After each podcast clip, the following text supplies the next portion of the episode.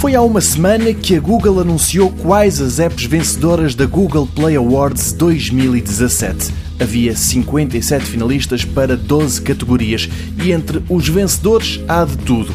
Aplicações vindas de casas de software já famosas até às desconhecidas. Algumas são pagas, mas muitas são gratuitas.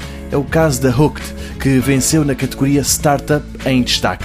Para outros ambientes que não os smartphones, a Google criou quatro categorias. O Runtastic venceu no Android Wear para relógios inteligentes. Para as TVs com Chromecast, recomenda-se a Red Bull TV.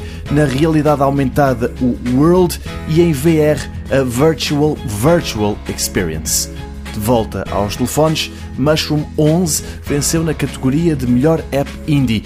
O troféu de melhor aplicação para crianças foi para o Animal Jam Play Wild, que é gratuito. Nos jogos, destaque para Hearthstone, melhor multijogador, e para Transformers Forged to Fight, que foi eleito como o melhor jogo. Atenção ainda para Memorize, que venceu o cobiçado prémio de melhor app.